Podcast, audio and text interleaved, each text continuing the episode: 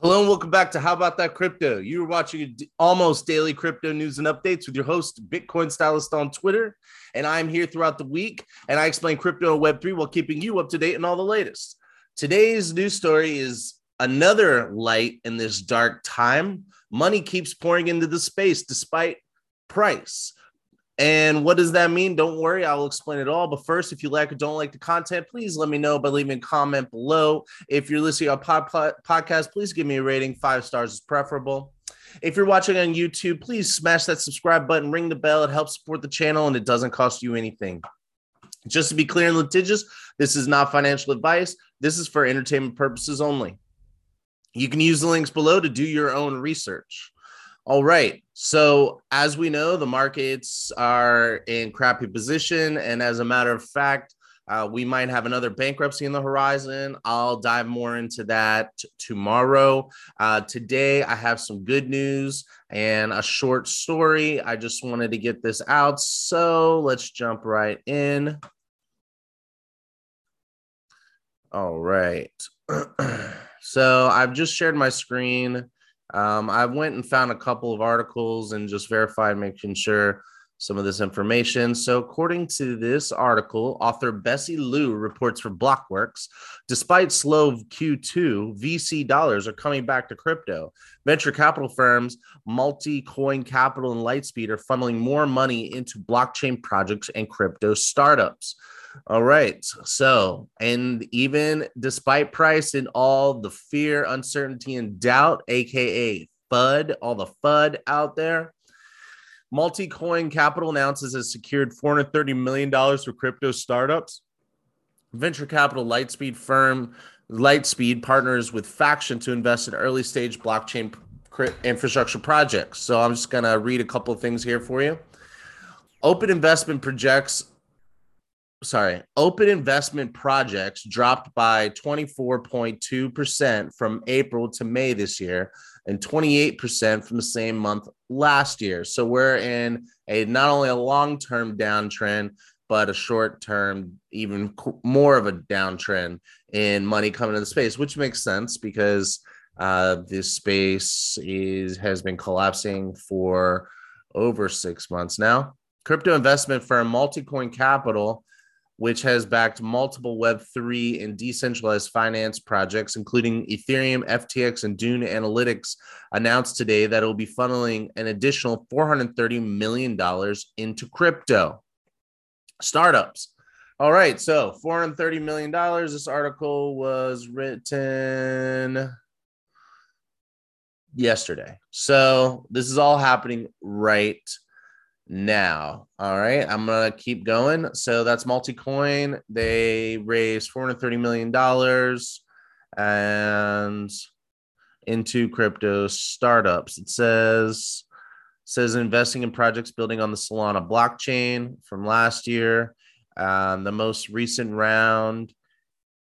Let's see. There's a DAO that they're investing in. I don't know what that is. And then a decentralized mapping network, which sounds interesting. And they're currently focused on investing in the NFT industry, infrastructure, issuance, tools, and exchanges. And let's go ahead and jump down here. Lightspeed, a Lightspeed, another venture capital, a multi-stage venture capital firm in the enterprise, consumer, and health sectors said it will invest in early stage blockchains infrastructure projects in collaboration with early stage blockchain venture fund Faction. Blockchain.com founders Sam Harrison and Benafsheh Fattaheh, who ha- was previously the head of investments at Prosus Ventures, currently lead the fund. The firm raised a combined total of $7.1 billion across four funds, including three US based funds, and its newest focus on India and Southeast Asia.